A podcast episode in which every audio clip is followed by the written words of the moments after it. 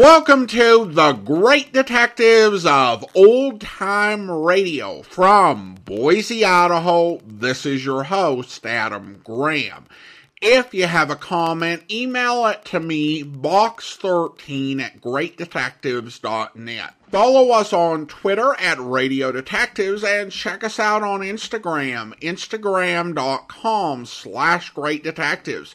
If you're enjoying this podcast, please follow us using your favorite podcast software. Today's program is brought to you in part by the financial support of our listeners. You can support the show on a one-time basis by mailing a donation to Adam Graham, P.O. Box 15913, that's P.O. Box 15913, Boise, Idaho 83715.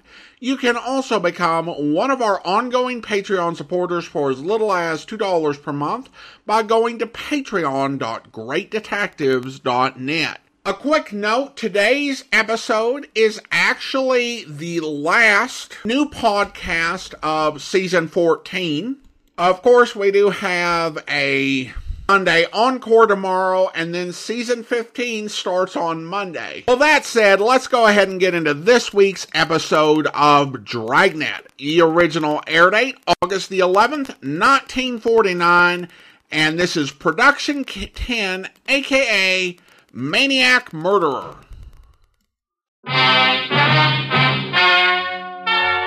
Ladies and gentlemen, the story you're about to hear is true. Only the names have been changed to protect the innocent. NBC brings you Dragnet.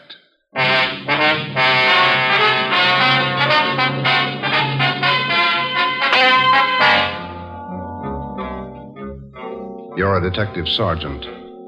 You're assigned to homicide. There's a mad killer at large in your city.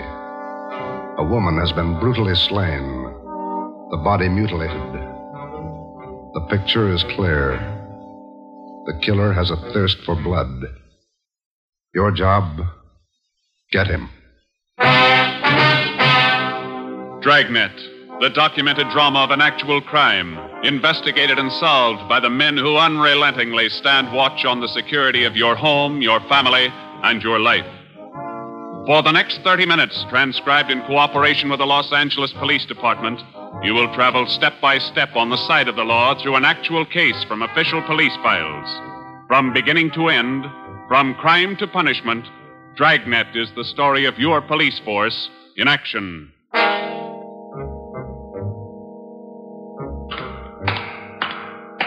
It was Wednesday, January 12th. It was raining in Los Angeles.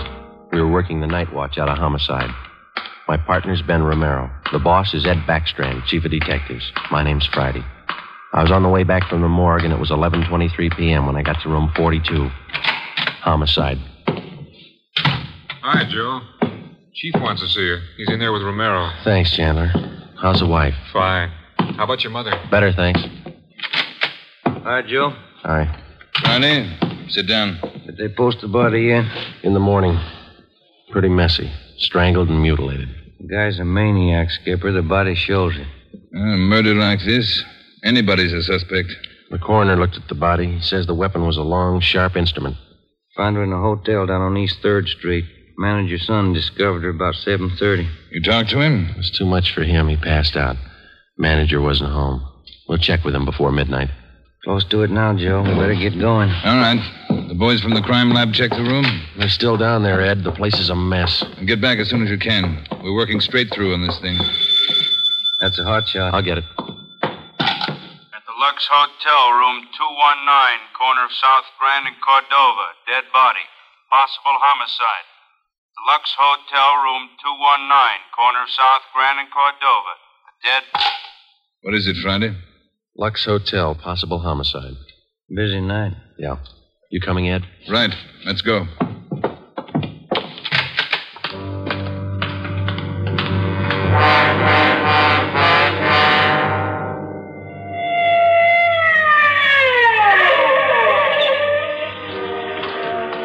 Six minutes later, Ed Backstrand, Ben, and I pulled up in front of the Lux Hotel. The manager met us at the door and led the way up a narrow stairway to the second floor. The room number was 219. We were prepared for the worst. We got it. You're right, Romero. The guy must be a maniac.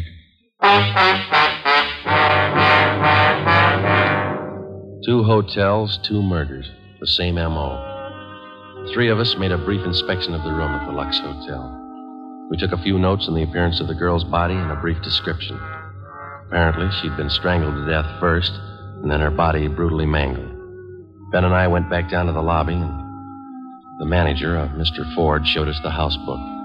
The girl was registered together with a man, Mr. and Mrs. Philip Grant. We took the hotel register to have it checked for fingerprints and to photostat the handwriting.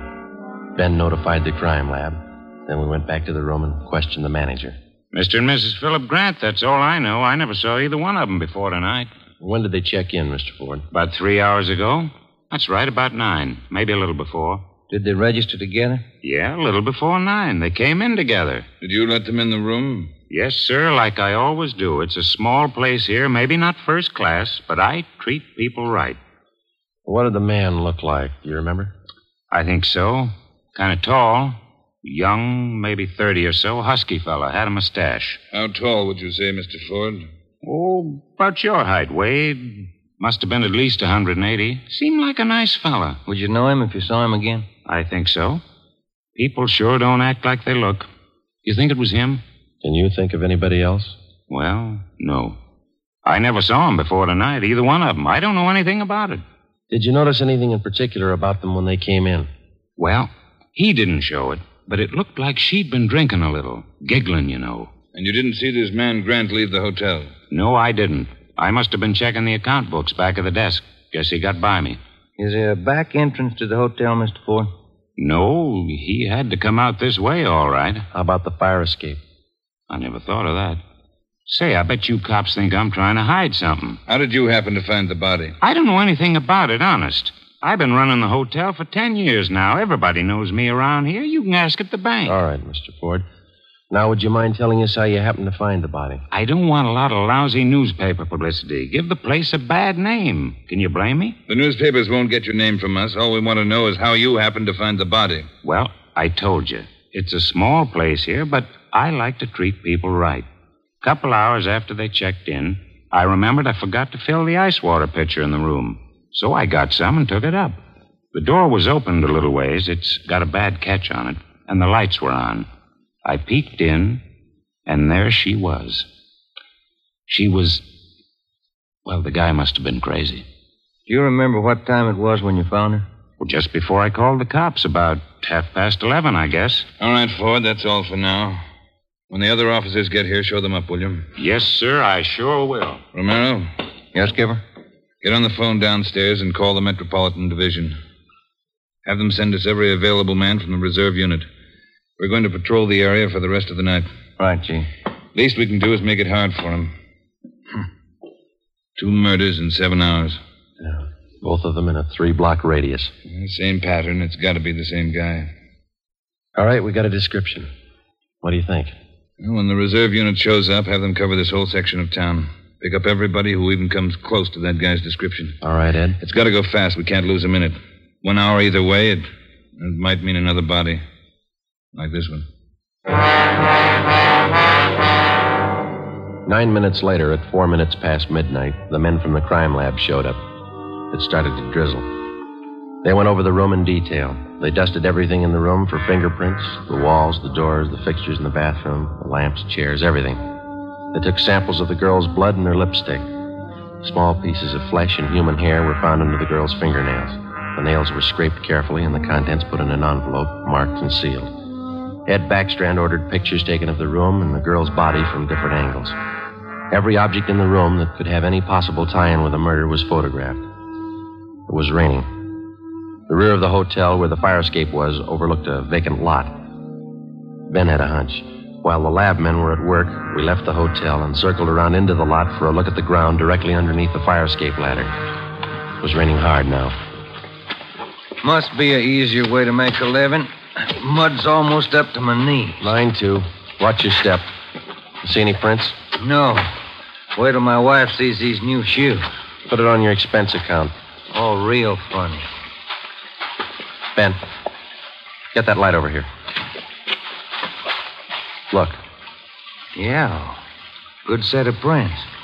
Lucky that rain didn't start turning to wash them out by now. Yeah. Hand me that cover from the trash can over there. I'll cover them. Wait a minute. What? Here, on the edge of the fire escape ladder. Small hunk of cloth. Man's suit? Well, looks like it. Might have caught himself in that sharp corner. I got it. All right, come on, let's get back. Yeah, out of this mud bath. Yo, let me have a light. You catch anything? Hunk of wrapping paper in that trash can. Stains on it. Open it up. Look. Yeah, butcher knife. We went back to the Lux Hotel, room 219. The lab men were tearing the room apart. It was 10 minutes to 1. We gave the blood-stained knife and the piece of cloth we found on the fire escape to Lieutenant Lee Jones, head of the crime lab.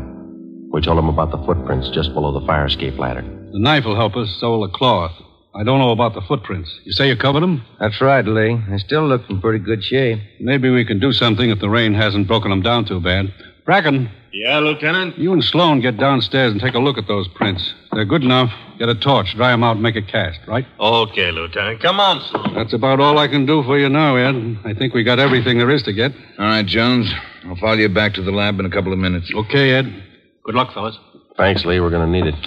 All right, Friday. Romero, it's your baby for the rest of the night. Lee, get anything? A few prints, a woman's purse under the bed. Don't know if it's hers or not. No identification. You going to be at the crime lab, Ed? All night. As soon as we find anything, I'll let you know. Yeah? Gang of cops just came in the lobby.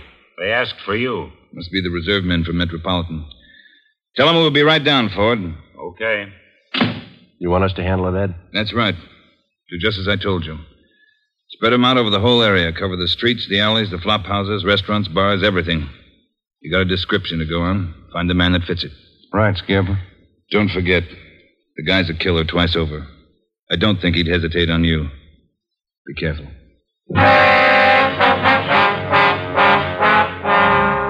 We went down to the lobby, and Ed Backstrand gave the reserve men their orders. Then Backstrand left, and Ben and I took over. We picked up another half-dozen men in addition to the men in the reserve unit.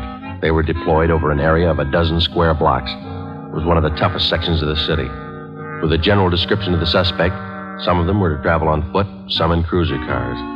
A few minutes before 1 a.m., there was a steady downpour. Visibility was bad. At 1:03, the manhunt was on. For the first 30 minutes, Ben and I cruised the general area between East 3rd and College Streets and Alameda and Figueroa. No sign. The rain kept on. We sat and listened to the calls come in. 12A, call your station.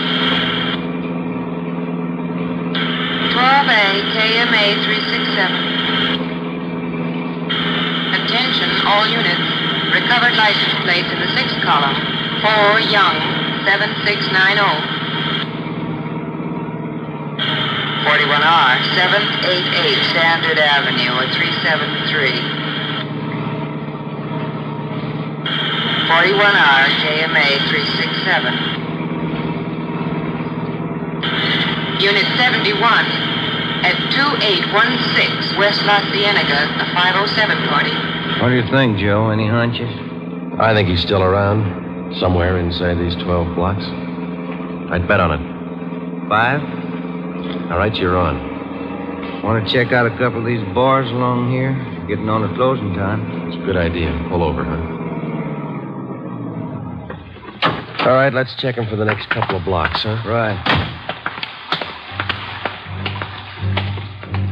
For the next 6 blocks until closing time, Ben and I checked every bar and every informant we met along the way. The questions got to be automatic. Have you seen a man answering this description? Tall, dark, about 5'11", 180 pounds, well-built, mustache, about 30 years old. The answers got to be automatic, too. Sorry, officer, I haven't seen him. No, can't remember him. Try the place down the street. We kept on checking the bars until they closed for the night. Then we started on the all-night restaurants and coffee counters. We did plenty of legwork for the next hour. Not a trace. About 2:30, the rain let up a little, and then it started in heavy all over again. That finishes that block. Yeah, I better get the radio on. Yeah. Beautiful weather. By the bucketful. You want a smoke? Thank you. Control 4 to Unit 80K. Your location, please. Yeah. 80K, your location, KMA 367. That's us, Joe. You want to take it? Yeah, I got it.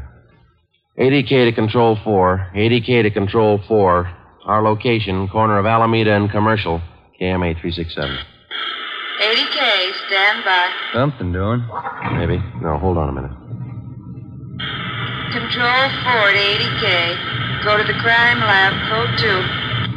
80K to Control 4, KMA 367. Crime lab. Maybe those prints paid off. Well, I hope so. Let's go. That killer sure picked fine weather to work in. Feels like I've just been swimming in these clothes. Yeah. I hope those guys in the crime lab have the heater on. A hot bath and a warm bed lead me on. Attention, all units.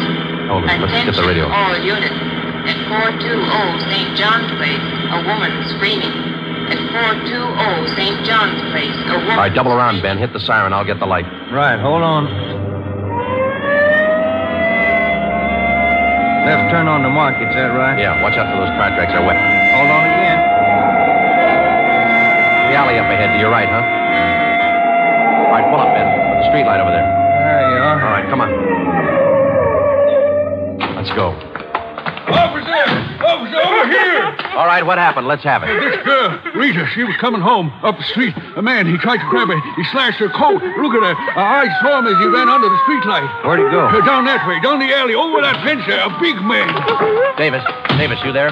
Yeah, Joe. All right, Ben, go with Davis. Circle behind the alley. See what you can find. I'll call in. All right, come on, Dave. Officer, look at her face. What's wrong with her? Severe state of shock, it looks like. Get her in the house, huh? I'll call an ambulance.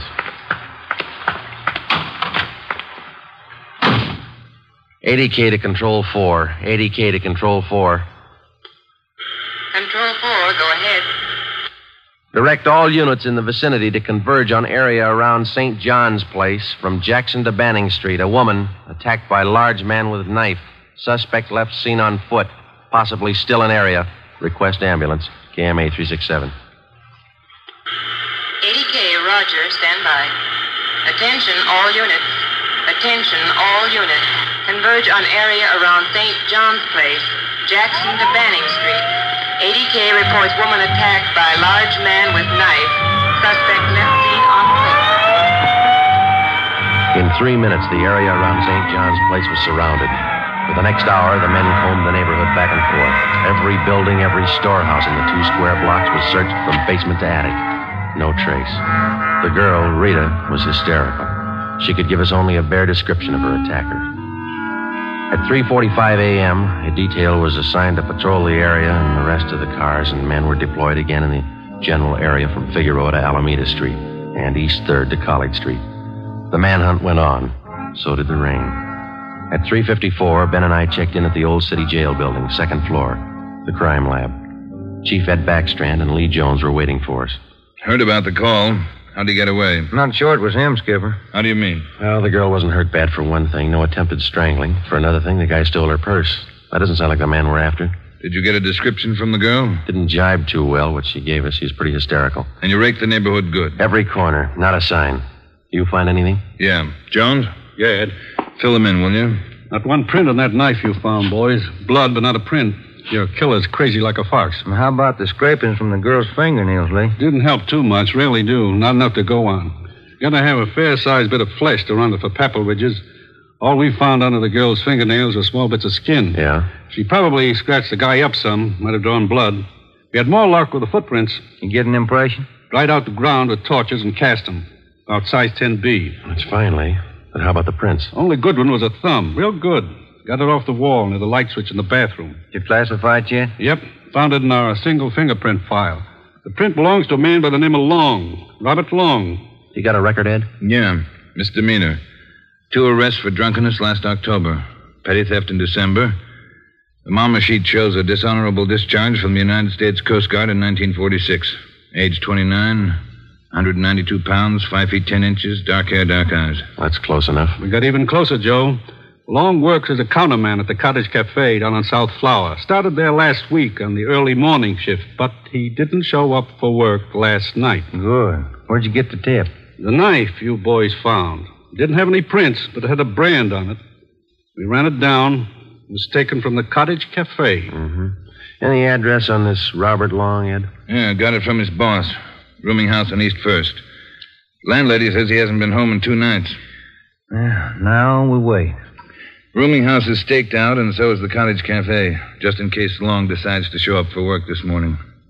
What time you got, Romero? 6 minutes past 4. All right. We've got every indication that Robert Long's the man we're after. His description, fingerprints, the knife, the footprint, his size. Maybe we're wrong. I don't think so. How about a motive, Ed? I think Robert Long likes to kill. He's thirsty for it. None of the victims were criminally attacked. They were strangled, bodies mutilated. How about robbery? No. 2 of the women he killed had money in their purses. He didn't touch it. Well, what's next, Skipper? Back on the street? Figueroa to Alameda, East 3rd to College Street. Keep a net around that area and work it back and forth until we're positive he's not inside. I think he is.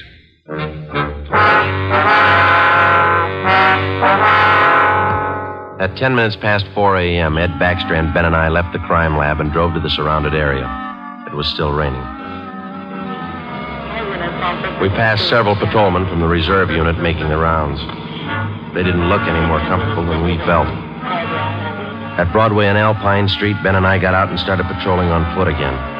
Backstrand followed in the car to maintain a radio check.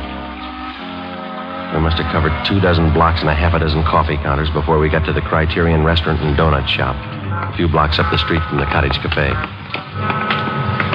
Hey, Skipper, you want to take a minute for some hot coffee? I'll keep an ear on the radio. You two go ahead. You look drenched. Yeah, we are. Can we bring you some back in a paper carton? Fine, thanks. Cream, no sugar. All right, Ed. Come on, Ben.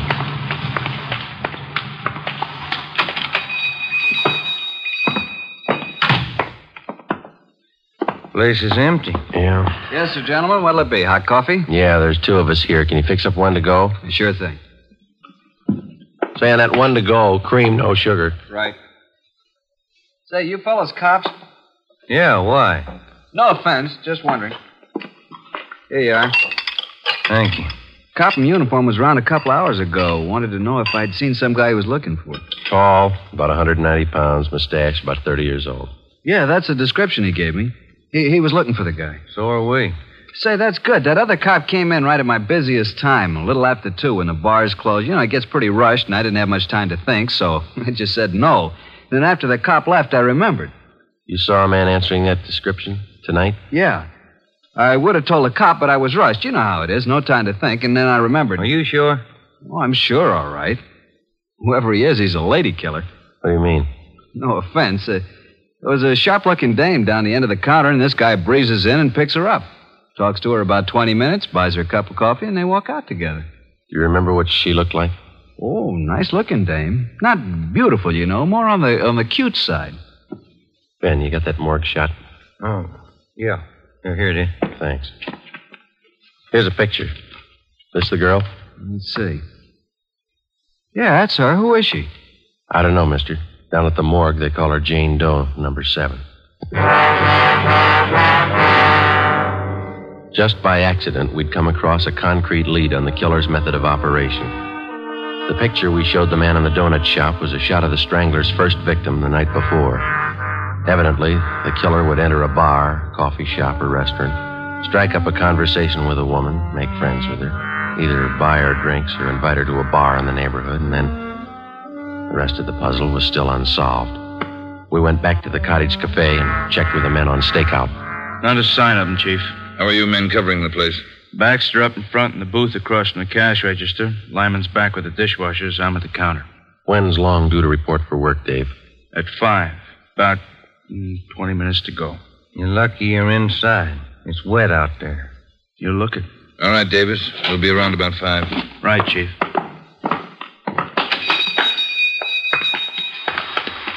Let's get back in the car.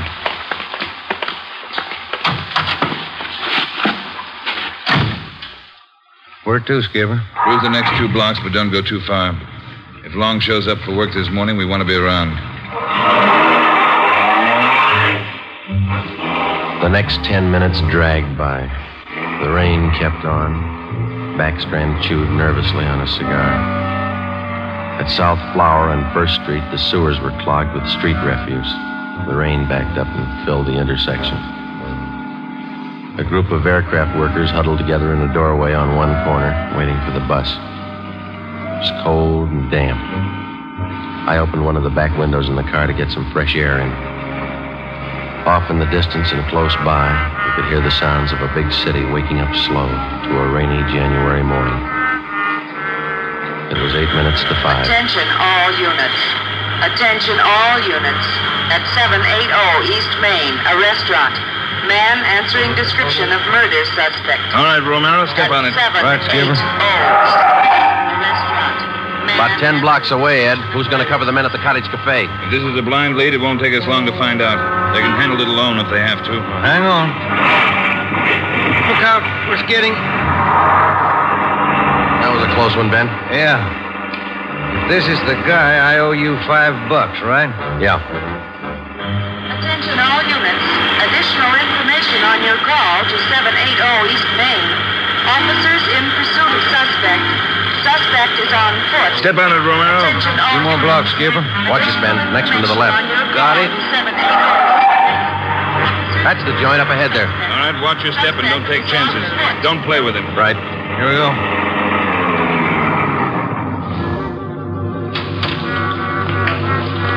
Right out the back. Ran down that alley. Come on, men.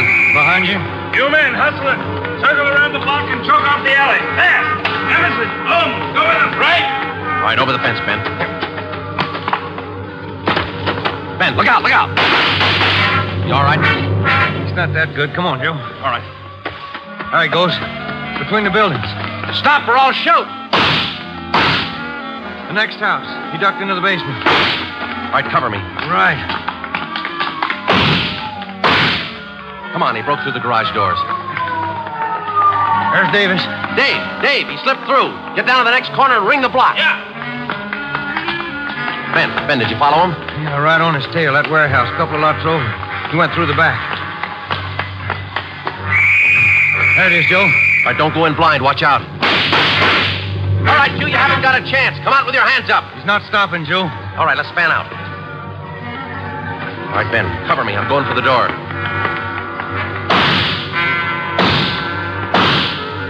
All right, Ben, come on, you're clear. You spot him? There he is. Let's get him. Close. He's in a good spot. Let's move. He's up in the loft. Come on, let's head for the stairs. Will you? Easy. You spot him, Ben? No. Not a sign. Ben, look out, that packing tape!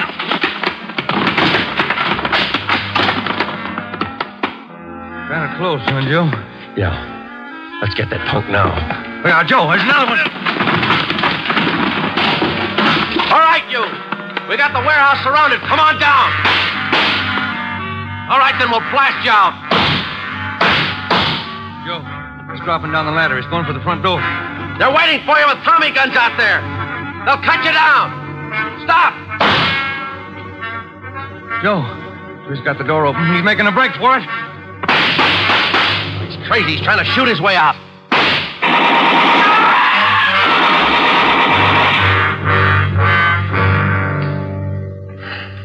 Well, he asked for it. Yeah. Let's take a look.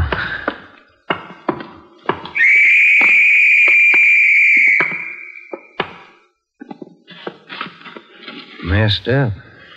Well, like his girlfriends. Yeah. Maybe he just didn't like women. Maybe. Hi, Ed. You all right? Tired. This is him, huh? Even the scratches that girl made on his face. Description match? 5'10", 192 pounds, dark hair, dark eyes, age 29. Robert Long, killer.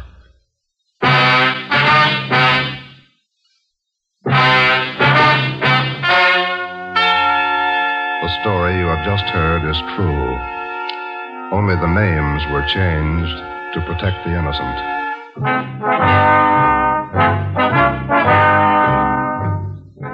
You have just heard the 10th in a new series of authentic cases transcribed from official files. Technical advice for Dragnet is furnished by the Los Angeles Police Department. Tonight's program is dedicated to Detective Lewis A. Abbott of the Chicago Police Department, who on the afternoon of March 3rd, 1947, gave his life so that yours might be more secure.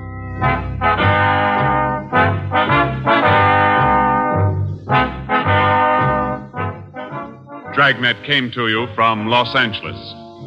If you enjoyed tonight's production of Dragnet, you'll probably want to listen this Saturday evening to a pair of adventure shows featuring two well-known Hollywood personalities. You'll enjoy Brian Donlevy, star of Dangerous Assignment. Also on Saturday's schedule is Richard Diamond, Private Detective, as played by the screen's romantic tough guy, Dick Powell. Listen to both of these exciting programs this Saturday over most of these NBC stations. This is NBC, the National Broadcasting Company.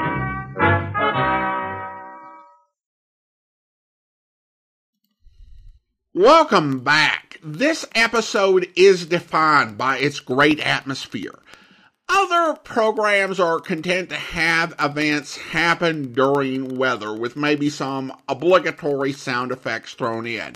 But this episode really works to paint this moody, rainy night where our heroes have to hunt down a killer who could strike at any time in the darkness. And they manage to do that with facts as well as the narration. And it's the extra effort and attention to detail that would help Dragnet rise above so many of its peers in the genre. Of course, we also heard the Dragnet premiere of Harry Morgan as the landlord at the hotel where one of the murders happened. Morgan would make at least one other appearance during this early run of Dragnet, and 17 years later, he'd be cast as Officer Bill Gannon in the Dragnet 66 TV movie, and then the 1967 Dragnet TV series. Hearing Lee Jones talk about how little some of the evidence told them, such as the skin under the dead woman's fingers, really is a snapshot of the state of investigative police technology in 1949. Of course, today, the same evidence that Joan dismissed as telling very little could tell modern police scientists a great deal with what we've learned about DNA. Still, they used the evidence that they did have well and were able to process it quickly and use it to identify their suspect. Now it's time to thank our Patreon supporter of the day. And I want to go ahead and thank Rick. Rick has been one of our Patreon supporters since April of 2022, currently supporting the program at the Seamus level of $4 or more per month. Thank you so much for your support, Rick. And that will do it for today. If you're enjoying this podcast, please follow us using your favorite podcast software. Be sure to rate and review the podcast wherever you download us from.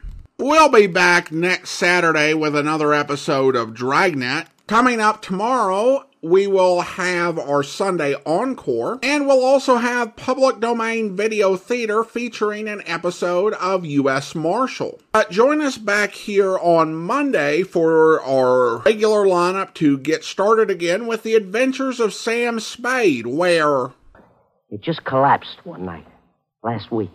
Oh. There were more than 3,000 people in it at the time. 5 of them were killed. I don't know how many injured. Well, that's too bad. How did it happen? It just collapsed. Another drink? No, thanks. Pardon me?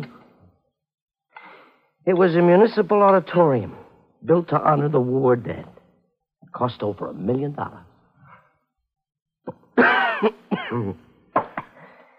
I was the architect. Oh. Yeah. I was picked by the townspeople for the singular honor of designing the Fond Memorial. Well, now they have something to remember. What'd you do wrong? Nothing. Nothing. Somebody cheated in the building of it. Somebody didn't follow my plans. I don't know who it is. I don't know who it was. Or just where to place the blame. So, you're a private investigator?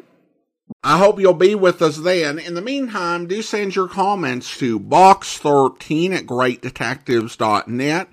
Follow us on Twitter at Radio Detectives and check us out on Instagram, instagram.com/greatdetectives. From Boise, Idaho, this is your host, Adam Graham, signing off.